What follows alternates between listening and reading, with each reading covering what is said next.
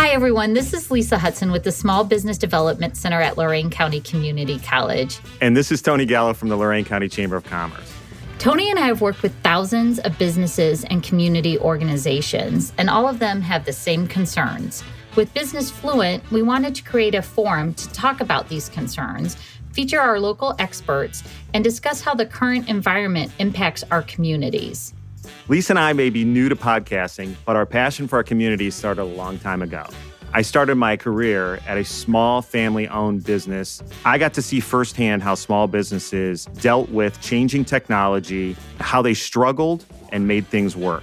I spent most of my career in the corporate banking world. It was challenging to spend the time to really help business owners with their toughest issues and still focus on getting all the loan deals done.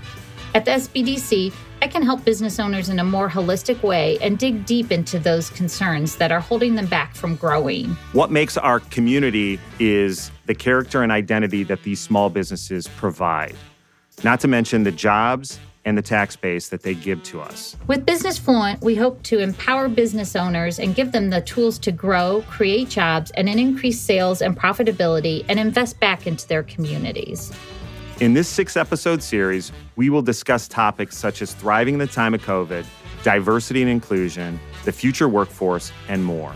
So join us, listen, learn, give us feedback, and let's build a thriving local economy powered by successful small businesses.